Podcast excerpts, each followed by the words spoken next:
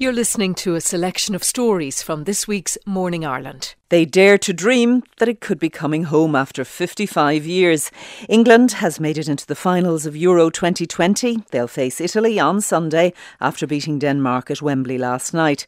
Harry Kane dispatched a controversial penalty and extra time at the second attempt to put the Three Lions through.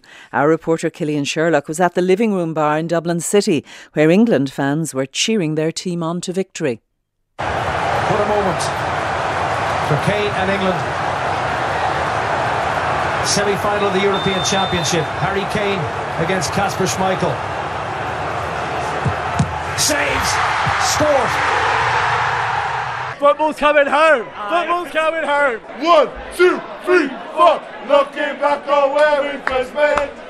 I cannot. Indeed, whatever about football coming home, it is England who face Italy at Wembley on Sunday night, their first major tournament final in a long, long 55 years.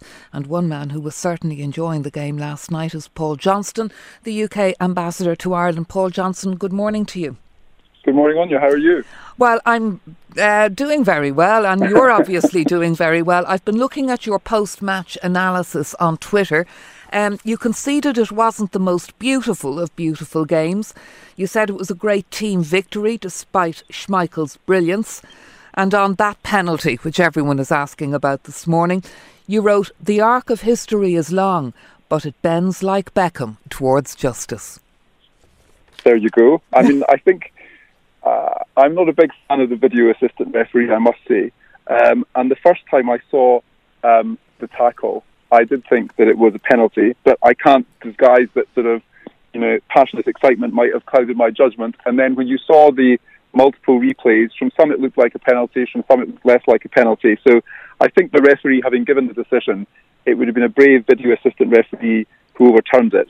And I do think if it had been a boxing match, brilliant though Denmark were in lots of respects, particularly their amazing goalkeeper, I do think England were far, far ahead on points and you deserve the overall victory.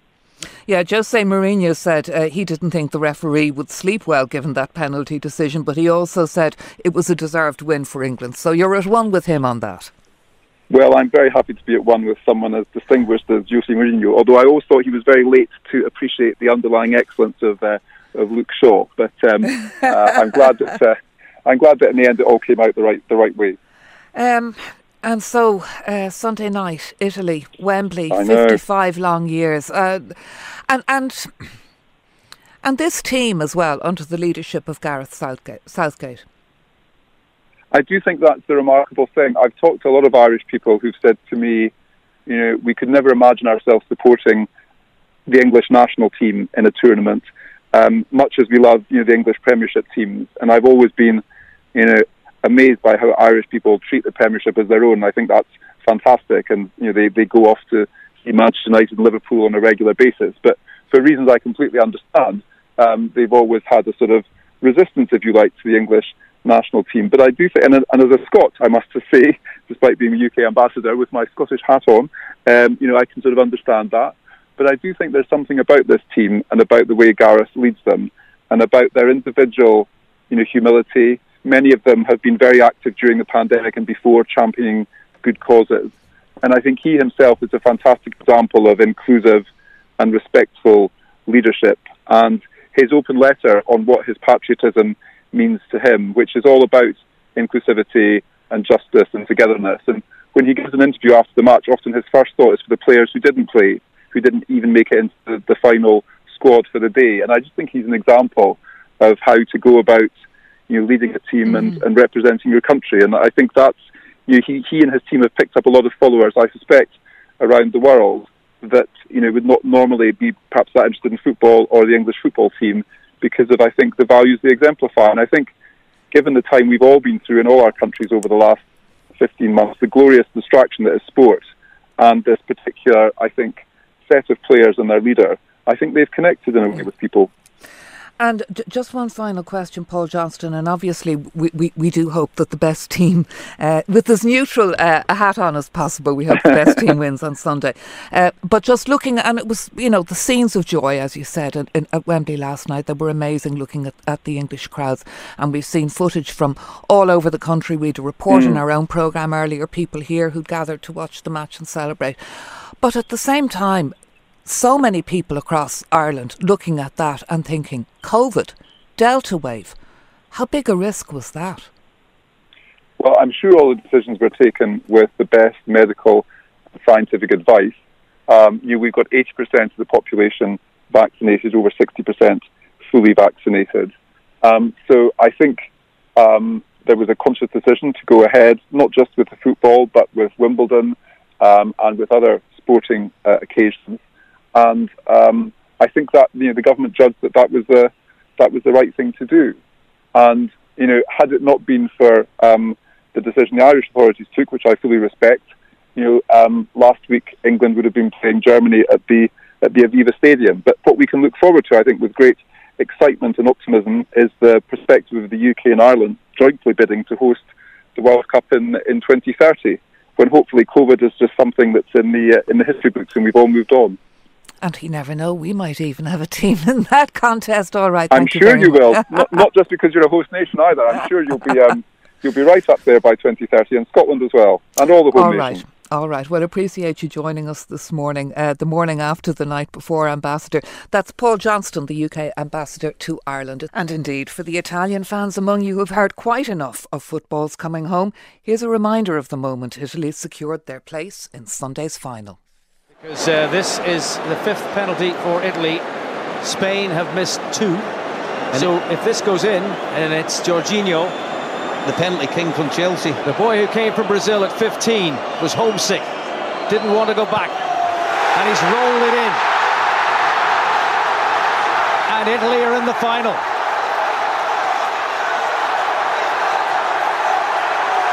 That was as cool as you'll see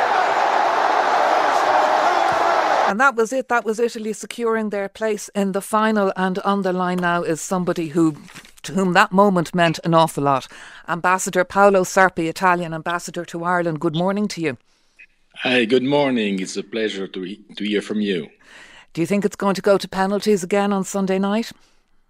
I hope not, because it, it is dramatic. I hope that we, we will finish in the 90 minutes but you never know. I mean, the the players, as you have seen, they they they are ready, and it is an important aspect of it that they they they are recalling that they are just playing. That it is not uh, you know a, a, fight. It is uh, they are playing. It's football. And I, have liked it in when in, in the match between uh, Italy Spain, the last match. I mean, the the hug between the two goalkeepers. Uh, and uh, the, the, the way they were playing, the two captains be, before the, the, the supplementary uh, times. Uh, so, I mean, it, it, must be like this. Uh, we have to, to recall that it is a play. And I think the Italian team has it very well in mind. It is a mm-hmm. fight, but it is a play.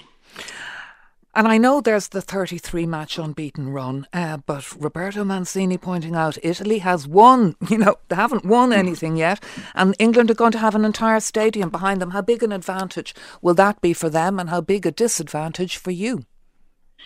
Yes, I mean, we will have more or less 10,000 Italians in, uh, in, in, Wembley. Uh, and uh, I mean, we, we have, as you know, a lot of Italians in, in the UK, people working, uh, studying, etc and I think, if I'm not, not wrong, uh, more than 600,000. But in the stadium, there will be 10,000, and they will uh, certainly do their part.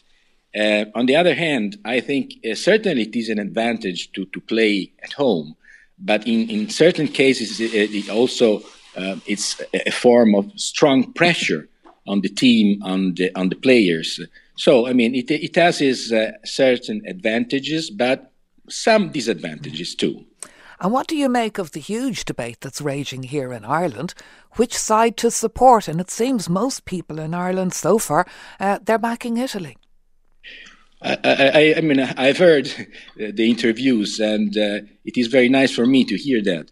And I, I think you're right definitely, because uh, uh, I, I, think we we have. I mean, you have so much in common with with, with our British friends, uh, but at the same time, we have so much in common uh, with Ireland, and you know we are in the same now uh, European Union. And I always repeat, we we are at the extreme.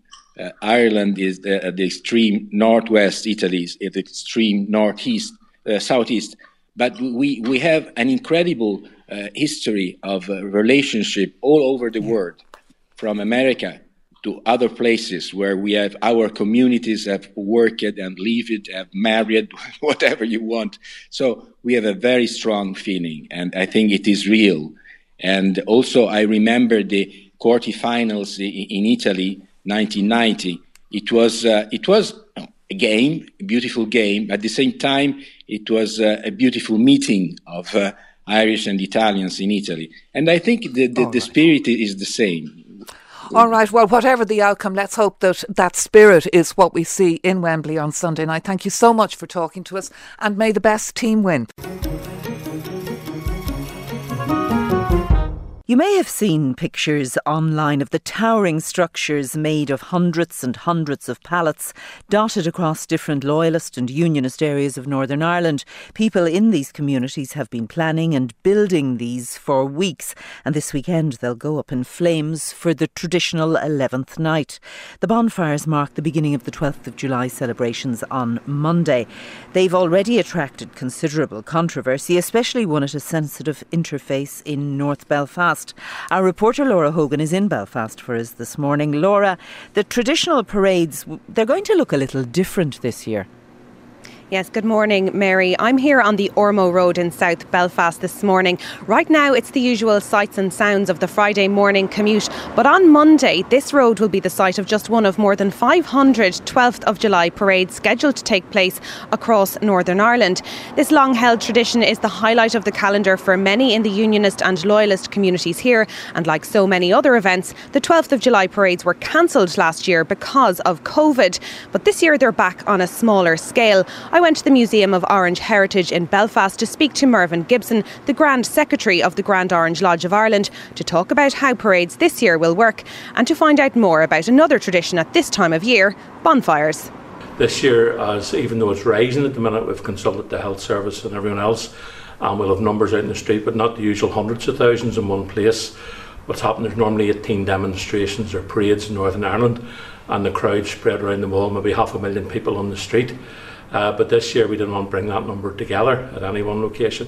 Uh, so we spread it around 100 parades and there'll be smaller parades so the crowds can still enjoy the traditional 12 tunes and sounds and sights, uh, but it'll be safer for everyone concerned. We've heard that there seems to be bigger bonfires, there seems to be more flags this year than usual. Is that something you would agree with? Absolutely. I want to see the, the, 12, the country decorated for the 12th of July, as many flags and festivities as possible. Uh, and I think there has been a bit of a boost because people feel a bit under threat. We have Sinn Féin pushing for a border poll, with Sinn Féin talking about our place in United Ireland, which we don't want a place in United Ireland. Uh, we have the protocol, have legacy issues. So there are political issues in the background there.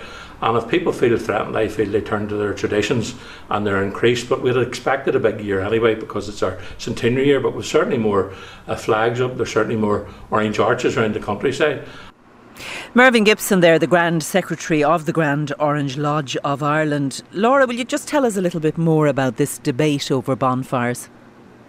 Yes, there are more than 230 bonfires planned for this weekend, the vast majority of which will be lit on their traditional 11th night on Sunday. Now, these bonfires can cause tension, however, particularly if they're located close to a nationalist area. One such bonfire this year is located on Adam Street in the loyalist Tigers Bay area of North Belfast, which is close to an interface with the nationalist New Lodge. Now, there have been calls for its removal, but today that bonfire is still standing. The DUP Leader Jeffrey Donaldson visited the site last evening and he said it should remain. Meanwhile, Infrastructure Minister Nicola Mallon has also said that this bonfire cannot proceed as it's in a sensitive interface area between both communities and it's also been built on land owned by her department. And the PSNI Chief Constable Simon Byrne has also said that this bonfire is one of the most contentious in Northern Ireland. So here's what Northern Ireland's First Minister Paul Givan had to say on the matter. In respect of the Adams Street bonfire, I know that my colleagues in North Belfast have engaged extensively over the past two weeks to reduce any tension, certainly within Tigers Bay. Um, and there's very effective work that they have done so that there isn't inappropriate material on what is a small bonfire. Um, and obviously they're seeking to manage those tensions. I do think that nationalist representatives um, should be dialing down the rhetoric. They need to show better leadership um, on this particular issue. Um, what we want to see is a managed solution to this um, so that we can get through the 11th night. And I would make just a, a wide appeal um, that people should celebrate their culture but do so in a respectful manner. A small bonfire, Paul Givens said there, Laura. We have seen the pictures. Just give us some idea of the size of some of these bonfires. Yes, well, certainly the bonfires range dramatically in size and height from area to area. Some are much smaller, the kind you might expect around Halloween, but others are towering feats of engineering, stacks upon stacks of wooden pallets that bonfire builders have been planning and constructing for weeks, if not months now. The one in Tigers Bay, certainly, it's probably fair to say, is not as imposing as a structure as others, like the one perhaps at Craigyhill uh, in that area of Belfast at the moment. But nevertheless, big or small, this one is causing some tension. And here's what the Deputy First Minister, Sinn Féin's Michelle O'Neill, had to say. It's hard to believe, like it's actually absurd that in this day and age that residents are living with this day and night for months now. They've been living with uh, music being played right into the, the wee hours of the morning. They're living in, in fear of both their, their families and their properties being damaged. And I witnessed some of the properties um, that were damaged with golf balls and other masonry. I actually visited homes this week who are caged in. These families are actually caged in um, because they live in an interface area. That's not acceptable and it's not a way to live for, for anybody. There shouldn't be a bonfire in an interface area for a start. You would question the motivation as to why it would be there. It deliberately is designed, I think, to heighten tensions. So um, I would ask that the bonfire would be removed. Well, this uh, I'm joined now, sorry, by STB, SDLP MLA for South Belfast, Matthew O'Toole. Matthew, this contentious bonfire we've just been hearing about, it's built on land owned by the Department of Infrastructure here. Its Minister Nicola Mallon is your party colleague and has called for its removal. Is there any update on the situation today? Well, uh, Nicola, uh, as minister, has been seeking the removal in partnership with the police on um, moving the contentious bonfire at Adam Street. As you said, is very close to an interface area, which is an issue. Um, we saw trouble at interface areas earlier this year, so I think the responsible thing to do would be to move that to somewhere else. Not that the bonfire shouldn't happen, but that it should happen in another part of that area. Uh, I hope there is progress on that, and, and we may hear more about that later today. Are there issues around flags this year? Have your uh, constituents here in South Belfast been con- contacting you about this issue where flags are appearing maybe in areas that they never were before and maybe even that they're bigger this year? Yes, definitely. Um, uh, this time of year is always the time of year in, in this part of the world, as, as, listeners will know, when these questions of identity and people putting up flags uh, become sharpest. Um, uh, in this part of the island, and they um, uh, th- that has been the case this year. But there has been an increase, uh, a noticeable increase in areas that are genuinely shared. They're mixed. They're not just integrated. People are, um, you know, they're not aware of, of the religious or political composition of their neighbourhood because it doesn't matter because it's a shared area.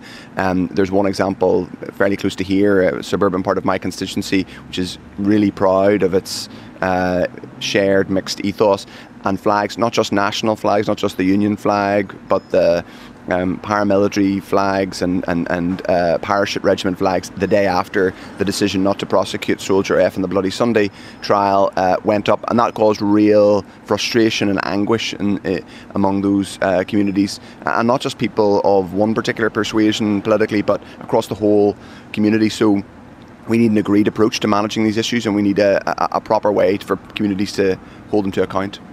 And how would you characterise the mood as we head into this 12th weekend overall? well, I think um, uh, people here are there's a degree of uh, a desire to get through the next few days and ensure that there is not a repeat of scenes earlier in this year. It's also worth saying, you know, that uh, people here have been uh, enjoying the summer. They've been enjoying uh, us moving out of COVID restrictions. We aren't a, a, a, like a, society under siege, as lots of people from all over the island who've travelled to Belfast in recent weeks have seen. But there is a degree of uh, apprehension uh, and a desire to get through the next few days calmly and safely. And people who want to celebrate and have a good time uh, should be allowed to do that in the space, but, but everyone else should be uh, allowed to stay safe. And finally, then, if I can, on a different topic, a further relaxation of public health measures on the 26th of July has been announced for Northern Ireland. Is this the right way to go at this point, given that we're seeing a, a marked increase in the number of COVID 19 cases here? Well, clearly, it's important to be cautious as we approach these things. it, it, it is true to say that a um, further easing is penciled in for that date. Obviously, the executive will be able to revisit that in the weeks ahead as that time as that becomes closer. And we are seeing um, uh, the positive effects of the vaccine, um, but it's also true to say that the Delta variant is increasing. It's all over this island now, candidly, and we need to be very cautious about that. So we need to revisit this if there's if there are any issues. But um, but as I said, there will be an opportunity to, to revisit it. Very good, Matthew. Thank you for joining us this morning. That's it from us in Belfast, Mary, as we head into this 12th of July weekend. Laura Hogan in Belfast. Minister Josepha Madigan has told the Dáil that she is a survivor of sexual assault. The Minister of State with responsibility for special education and inclusion was speaking during statements on action to tackle sexual, domestic and gender-based violence. The Fine Gael politician said that while the 36 women TDs and 18 senators may disagree on various issues, all are part of what she called the unfinished democracy that is Ireland when it comes to the representation and treatment of women. I'm old enough to know that there are very few women my age who have not been subjected to some form of sexual assault in their respective lifetimes. And I know this because I'm one of them. It won't come as a surprise to those of us of a similar age who have suffered this trauma. And sometimes we have suffered it more than once. It was and is a lot more common than many believe, and I always take statistics that I read with a pinch of salt. Most victims do not report their crimes. There are many reasons for this. Shame, a fear of judgment, and a desire to forget are among the reasons, and it shouldn't be this way. And it is, as the Taoiseach said earlier, a form of a hidden abuse. Um, but it's important to say that not all abuse is continuous. There can be isolated incidents uh, that can be just as damaging, either at home uh, or outside the home. And no doubt there's someone watching this speech live or reading it later, somewhere near to you at this very moment in time in a town, a public space, an office, a street, or a home where some form of sexual assault or violation is taking place. And the Me Too movements, the Reclaim the Night movement after the Sarah Everard murder in London, and the social media support for Sarah Grace after the brutal, savage attack she suffered in Dublin have highlighted even more so how vulnerable we can be as women. The scary part about sexual assault in particular is that it is not always the random monster in the middle of the night, but often a friend or a spouse or an acquaintance or someone you know. It is a corrosive blight on female safety and morale. Corla, you know too well that many of the 36 women TDs and 18 senators may disagree in terms of ideology and policy, but on a completely personal and human level, we will all agree on one thing we are all very much a part of the unfinished democracy that is Ireland when it comes to the representation and treatment of women. How much we decide to share is purely a personal decision, but I know that I'm surrounded in this House by remarkable, talented, strong women who are all doing their best to bring about a fair and compassionate Ireland, regardless of what challenges we may each have faced. Minister Josepha Madigan speaking in the Dáil last night. Noeline Blackwell is the director of the Dublin Rape Crisis Centre. She's with us in studio this morning. How significant do you think that statement was? It's a very important statement, Rachel, because what it is doing is having one of our leaders in the country recognise um, publicly and in a, in a very personal way uh, that this is an issue that's a huge problem in our country. First of all, that it's a problem, but also recognizing that it has a personal impact and that so much of it goes unnoticed and unknown, partly because it was hidden, as both Minister Madigan and the Taoiseach said, but also because it happens it, it happens to people by somebody else that's often known to them. And this is one of the things, I suppose, working in the area against sexual violence, working against domestic violence, we know about this. Like the Dublin Rape Crisis Centre is there over 40 years. And we absolutely understand that you can put the laws in place and they're needed. You can put the help in place and it's needed.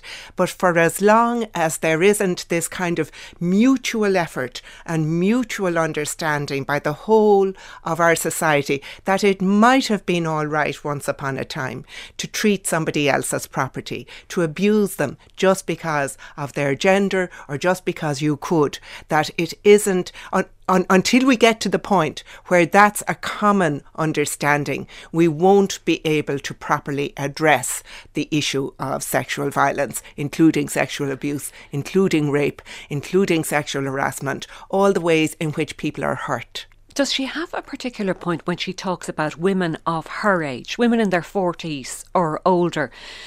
Who may now look back on things that happened when they were younger and realise that, that the impact of, of, of what happened that it's still festering away. And it might only be now that they're fully realizing the importance the significance of what was done to them. That that might well be the case because certainly we find people we run the national 24 hour helpline in from Dublin Rape Crisis Centre and we know people who will phone up that helpline and literally won't be able to put a label mm. on the bad thing that they know happened them.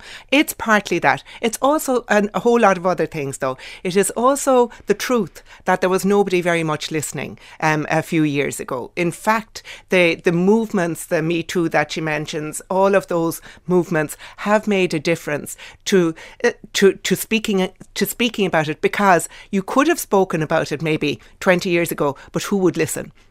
Who would not tell you you were a troublemaker, go away, and this was a good person and you didn't want to ruin yeah, their prospects? Or, or else that, Asher, that happened to all of us. You that just ha- have to get over it. Yeah, exactly. And people did find ways around it as well. So for younger people, we do notice that they are far less tolerant. Uh, uh particularly young women are less tolerant where they can be and where they get social support. But for but for people who are no longer in their 20s, um, then for, for those people, there was was no tolerance of hearing it. And what is going to be really important out of this is that people recognise Minister Madigan was speaking out of her own experience. She also spoke about that coalition of women. She spoke about the fact that although it impacts people of all genders, it disproportionately affects women. And it does, because that's the way the genders were brought up in their boxed in stereotypes which affect everybody. And until we can have that wider conversation that she is helping to make happen. Uh, that government, other government initiatives are helping to make happen, but that's going to take all of us. Those of us who work in the areas well need to put another push on to try and build that place where we can talk about these things. Where, you know, sometimes people mean to abuse, without doubt. But sometimes you can just see people have never thought about the fact that they're abusing somebody else and that it has a traumatic impact on that other person. And again, Mr. Madigan used that phrase. So this, as a point in time, is important, but we need to have one of these every day until such time it is no longer a matter for Morning Ireland when somebody speaks about this because it is recognised and there are actually solutions because she is she was talking in the context of the Citizens Assembly, which recognised gender-based violence as an impediment to gender equality, and that and that the recommendations that that assembly made around ending sexual violence need to be brought in, need to be implemented, and fast. Is it easier for younger women to talk, or are they facing different pressures? Oh yeah, women, younger women are facing very different pressures. Uh, there is there's a whole lot of other things uh, that make their lives very very hard. Um, uh, am, am, well, yeah, amongst the things that make it very hard is the internet and social media and the pressures around social media, but also the pressures around pornography and what people are learning about what what sexual experience should look like as a younger person in the absence of good solid, uh, consistent education for young people along the way. So they have all of that as well. But they do have this counterbalance that where steps are taken, and our third level colleges are certainly doing a lot now, it's moving into second level, but certainly at third level, uh, they're doing a lot. Um, to where where there is a counterbalance, where there's a counter argument, they are learning about their right to uh, be to engage, of course, in all the valuable and fun sexual experiences that young people have as they're growing up, but in a safe and a consensual way. So it is this recognition by all of our society. It's not enough that young people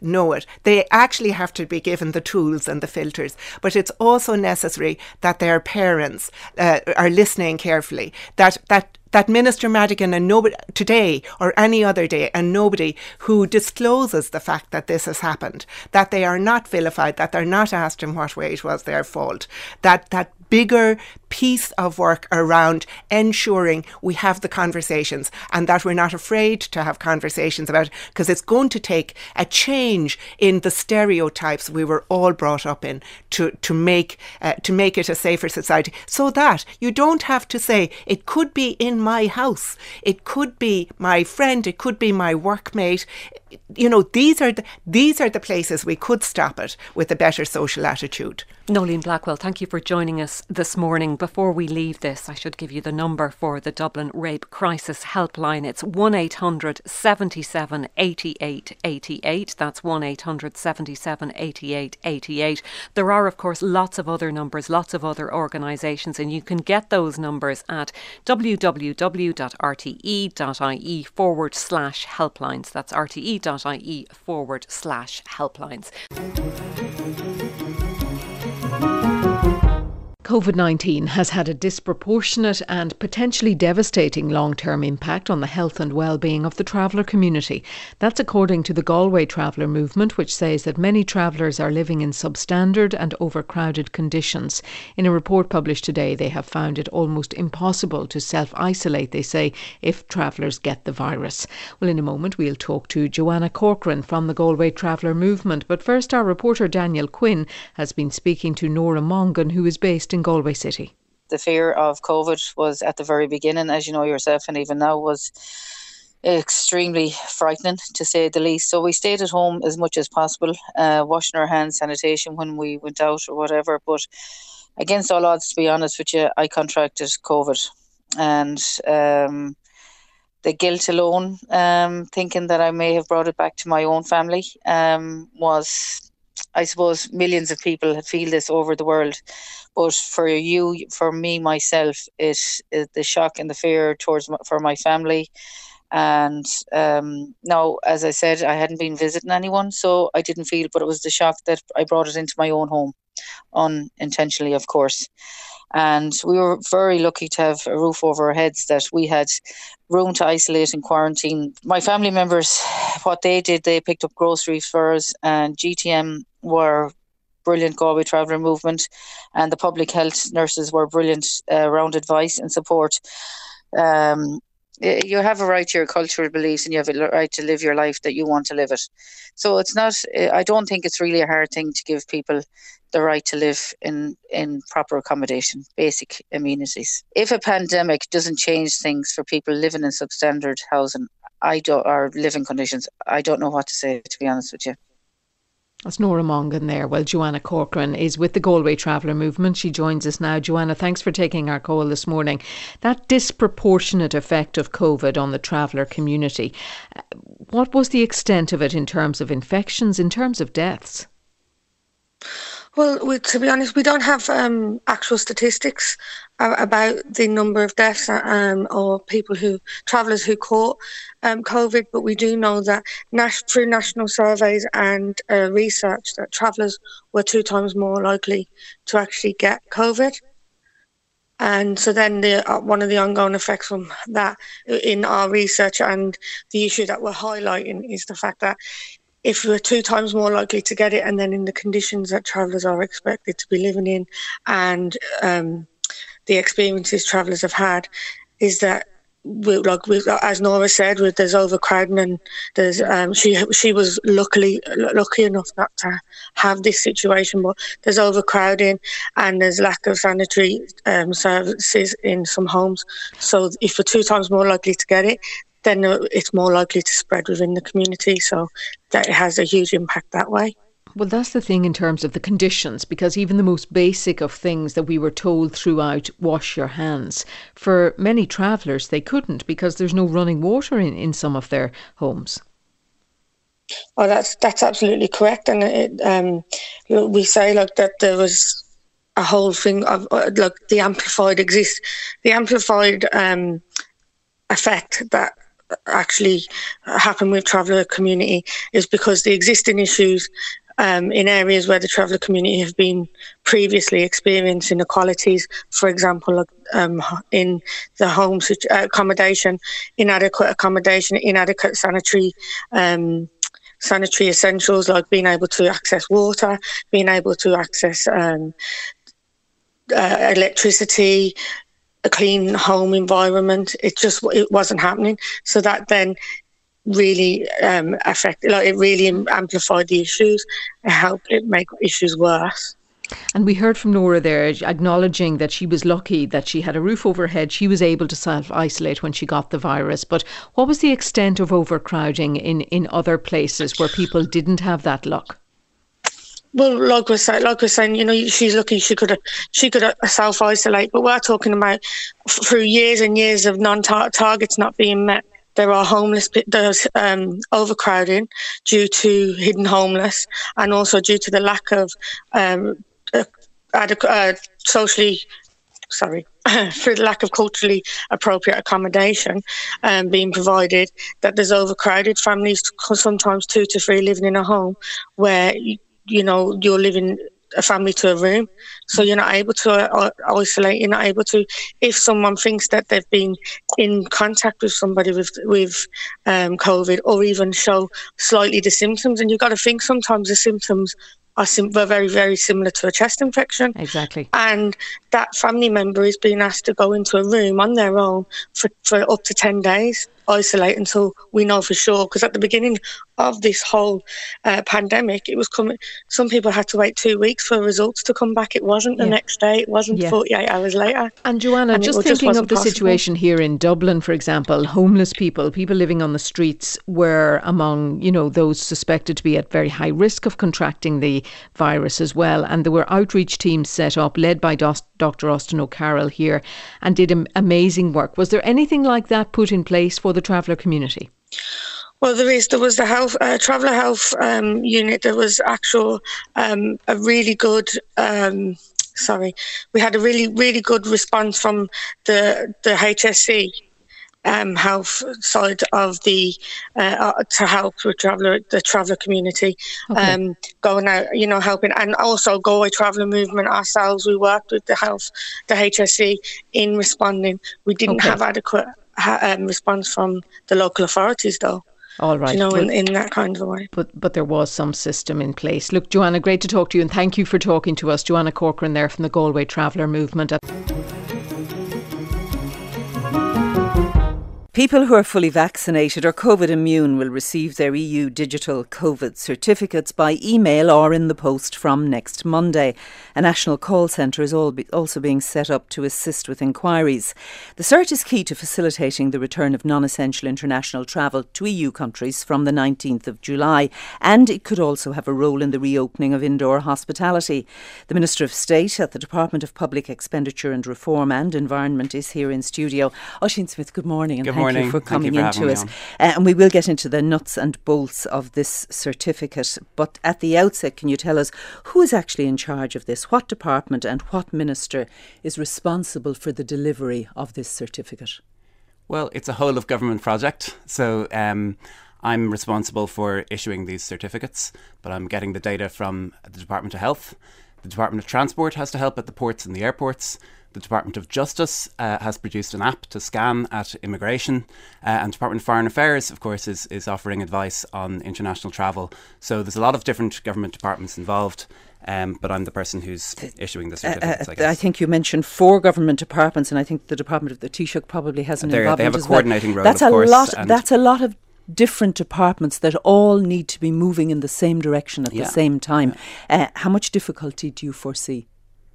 Uh, I don't foresee difficulty. I think that we're going to be issuing 1.9 million vaccination certificates to people. So if you've had two vaccination doses, uh, you'll be getting, or one uh, Johnson and Johnson dose. If you're fully vaccinated, you'll be receiving your certificates uh, next week, um, starting early next week, and that's so that they're there on time for the 19th of July, which is when the policy is changing in Ireland about international travel. So up to now, um, we we haven't allowed people to uh, to travel for non-essential purposes.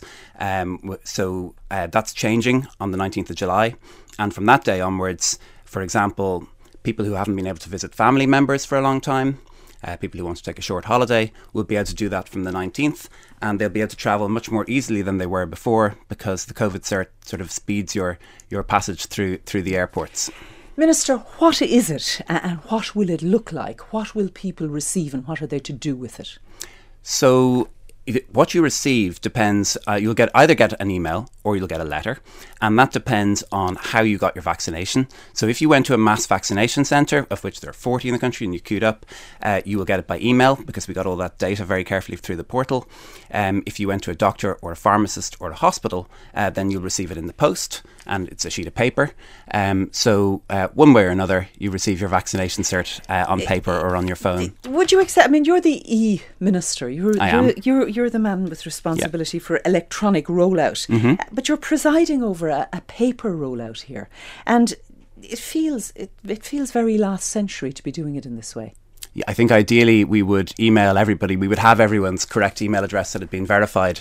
But in fact, um, if you think back to January when we had our vaccines, one of the government policies was we will get these vaccines out as quickly as possible and we won't be delayed by administrative concerns. We won't be delayed by setting up an IT system. We'll just get them out as we get them every week. And we won't go out and say to a hospital, you, uh, you're working in an ICU. We can't we can't give you your your vaccine beca- until you've filled in uh, until we've written the computer system or we've got your email address exactly right. So we do have people from the start, a large number of people. Uh, where we where we took their data on paper or we took it through an earlier version of the computer system. The newer ones, we've got your Eircode, we've got your PPS number, we have your email address, and we have your mobile phone number. What am I going to do with the email or the piece of paper I receive in the post? Uh, well, this what you can do is you can use it to travel. So if you are booking a, a flight away. Uh, you can arrive at the airport with this uh, with this piece of Can- paper. can I in scan the it way. onto my phone? You can, of course. You can scan it on your phone. You can take a photo on your phone. You can use it to go through. Uh, you can also bring as a backup. I, I would recommend to, to put it in, in your in your baggage in case your phone runs out of battery or something. And you arrive, and you, it you it means we at the moment we have a very low volume of people going through the airport. And we expect that when we send these out, that a lot of people will think, I can now travel, and we- will have a larger number of people going through the airport. Um, it's even though there's a, f- a small number of people going through the airport at the moment, it's taking a long time to get through because of all the checks, and this will speed up that system.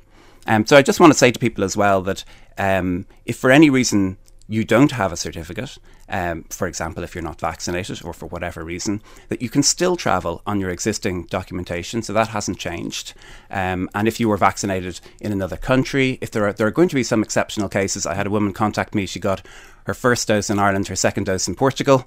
You know, if, if you are if you're in one of those categories, if you can show evidence that you've been vaccinated or that you've been tested, you can still travel. So it's not a, re- a prerequisite for travel. You don't have to have a digital COVID cert to travel on Monday week. But it does make it faster. But so you just don't- to say that it is not a prerequisite for travel. Would it be fair to say you don't need the digital COVID cert to leave Ireland?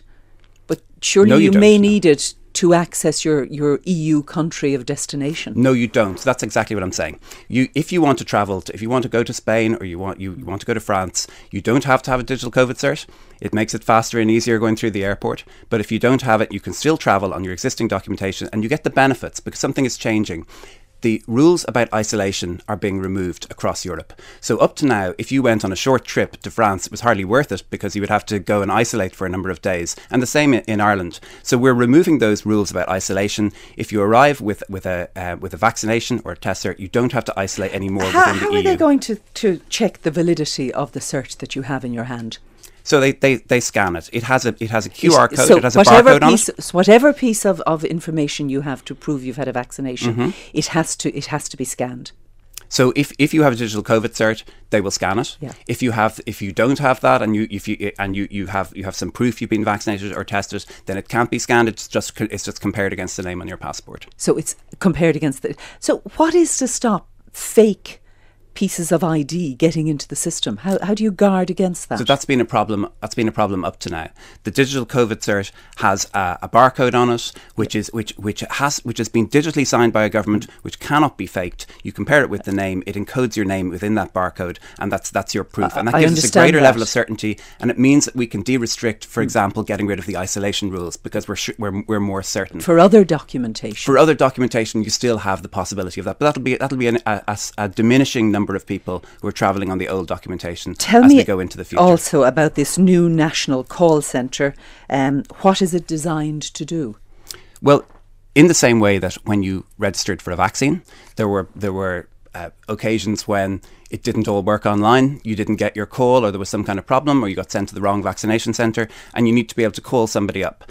And the HSE was able to very quickly set up a, um, a call centre so that you could you could ring and you could get, get assistance if something went wrong with the process. And in the same way, the Department of Health has agreed to set up a, a call centre which will take calls from people who are having, for, for any reason, are having difficulty um, uh, uh, or, or have questions about, about their COVID cert. I'd also say to people to check gov.ie from today, from this morning. If you go to the gov.ie website, the first link brings you to information about the COVID cert and really a- answers a lot of questions that, that, that anyone might have about this. But for people next week, you're going to start rolling out the email and the post on the COVID cert from next week. That's right. Um, for, for people who perhaps anticipate they should be receiving it, they haven't received it, and maybe they're booked to leave the country Mhm. on the 19th or even before in some cases. Uh, can they phone this call centre to see if they can speed things up? Can that call centre tell them when they'll get their cert? I think the first thing to say is that if, if you don't get your cert, if you're planning to travel on the 19th, and if you don't get, if for some reason you're not one of the 1.9 million people who gets your cert, perhaps you've moved moved home, move address, or you've changed your email address, for example. So if you if you don't get it, you can still travel on your existing documentation. So you know the the, the postcard that you get from the vaccination centre that says you're vaccinated, you can still travel. But the on that. reality, Minister, is that people will be worried. People have waited and they won't want to travel without their digital COVID certificate. Uh, and so if there are delays, this could this could cause huge problems. And you know there have been indications that there could be there will be glitches with this. I think that the vast majority of people will, will be okay. I think that there will certainly be uh, cases of, of there will certainly be exceptional cases, and the the the um, the, the gov.ie website is there to help you. The uh, the call centre uh, will be will be there to help you, and really just want to reassure people that you can travel on your existing documentation if you need to. Everybody has a way out. so just to say that to people. Yeah, but can the call centre expedite the email for you if you are going to the airport within three hours? Mhm. Can it expedite the delivery by email of your COVID certificate for you if you'd been to one of the centres? So the, the, the purpose of the call centre will be, for example, you've ripped your your your your, uh, your certificate Yeah. in half by accident, or you've lost it or something, and you need to have a reissue. So a reissue is is classic. I don't know about three hours uh, um, Well, beforehand. how, how long might it take? In the like in the worst case scenario, if you have nothing and you haven't been vaccinated, you've got nothing, you've got no digital COVID cert, you can still go around and get, and get a get a test in the airport. I'd, I'd say to people that wherever you're traveling, if you look at the website reopen.eu. This is the government's. This is sorry. This is the European Commission's website that contains the very latest information on travel to every single country because every country can put in its own rules. So, for example, if you are going on a, on, on a trip to Greece and you want to know whether you can go in on an antigen test, you need to look up that and see what type of what type of rules they have. So, you, you, you I would advise people to look at reopen.eu. And sorry, one more thing to say to people is to allow more time at the airport than you would have in the past. A lot more time. Uh, you, you, I, I would advise I people mean, to show hours would have been the recommended time at an I, airport. I would advise Now- people to, to allow plenty of time at the airport, more than they would have in the past. Up to four hours? Because, I, no, I'm not saying that, but I, I, you allow, allow more time because the um, because there, there there will be a lot more people in the airport and there's a lot more things to check. Uh, and I guess it's more information for the immigration staff and for the, the, the boarding staff of the carriers who and will are, be checking. Are these certificates now key to the reopening of hospitality? I know the uh, Adrian Cummins from the restaurant group, uh, they want an agreement by next Tuesday and they want to be open for business on the same day as this vaccine cert goes live on July 19th. Is that doable? Well, the these digital COVID certs are designed for international travel. That's what the that's what the plan was all along. Um, and I understand that the Restaurant Association and the the vintners are meeting today again with the government. They met already on Monday. They are um, firming up details of a proposal for how they could reopen their restaurants as soon as possible. I think that they are looking at, at using at reusing these uh, digital certs as uh, as for, for entry, yeah. um, and I I think that a proposal is likely to be brought to the cabinet yeah. on Tuesday in that regard, in case any. Um, in, in case any new laws or regulations are required to to operationalise that that uh, that that reopening, and they and might be. They, they might may be, required. They, they, they may be, depending on what scheme okay. is, is, devised. So, the, I mean, the important thing is that any scheme that comes up is supported by the restaurants and the pubs as being workable and reasonable and okay. actually something that they want to use. For now, Minister Ossian Smyth, thank you for coming into us this morning. I'm going to tell you now about another little piece of history that's coming full circle today. Well, in fact, Sean Rainbird, director of the National Gallery of Ireland, is going to tell you about it. And this is a very special Jack B. Yeats painting. What's the news, Sean? Well, it's actually a fantastic bit of news. Um, a painting Bachelor's Walk in Memory from 1915, but obviously commemorating an event in 1914, the year before, actually in late July, is going to be staying at the gallery. It's been on loan with us for the last dozen years, and with a great deal of help from our own minister, Catherine Martin, and the department, and a group of uh, private supporters and the gallery's own funds, we've managed to secure the painting for the national collection, which is absolutely fabulous news. Uh, it certainly is, and, I know the Yeats are some of your most popular draws in the in the gallery. Uh, this painting, this particular painting, the Bachelor's Walk one, it has quite a backstory it's it's it's a very it's one of those fascinating backstories. I mean, you know, with art you sometimes can't make it up, but I think I suppose for the for the Yeats part of that, um, he didn't commemorate historical events that often, and this is a very very poignant uh, commemoration of something that, that really happened. You know, the response, the, the the number of people who were killed on Bachelor's Walk when um, the, uh, the, the arms were intercepted at at Howth and then there was um, up, upheaval and unrest in the city, and he comes the next day. He didn't witness it himself, and makes some sketches, and then makes this wonderful painting, very poignant painting of a woman placing a, a rose at the place uh, where those three people, later four died actually, um, were killed by the Scottish borderers panicking at the crowd's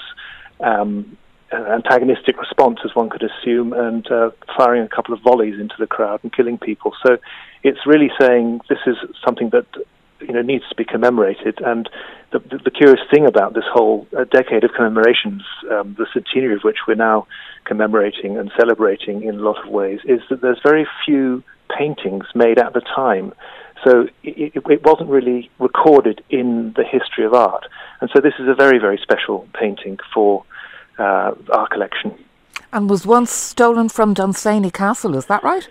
Yes, it was also stolen, um, and actually, my my, my predecessor uh, as director, Raymond Keaveney, spotted it and uh, drew it to the attention of uh, police when it sort of uh, came up again, and it was returned to the owners, and those owners then uh, put it on loan at the gallery, for which we're extremely grateful, and um, you know, offered us first refusal on acquiring the work. So it's a, a very rounded, um, satisfying ending to an adventurous uh, past for this extraordinary painting. Well, anyone looking for a day trip uh, this summer, it's always a good idea to pop into the National Gallery. But there's even more reasons now. Sean Rainbird, Director of the National Gallery of Ireland, thank you very much indeed for speaking to us on Morning Ireland. You've been listening to a selection of stories from this week's Morning Ireland.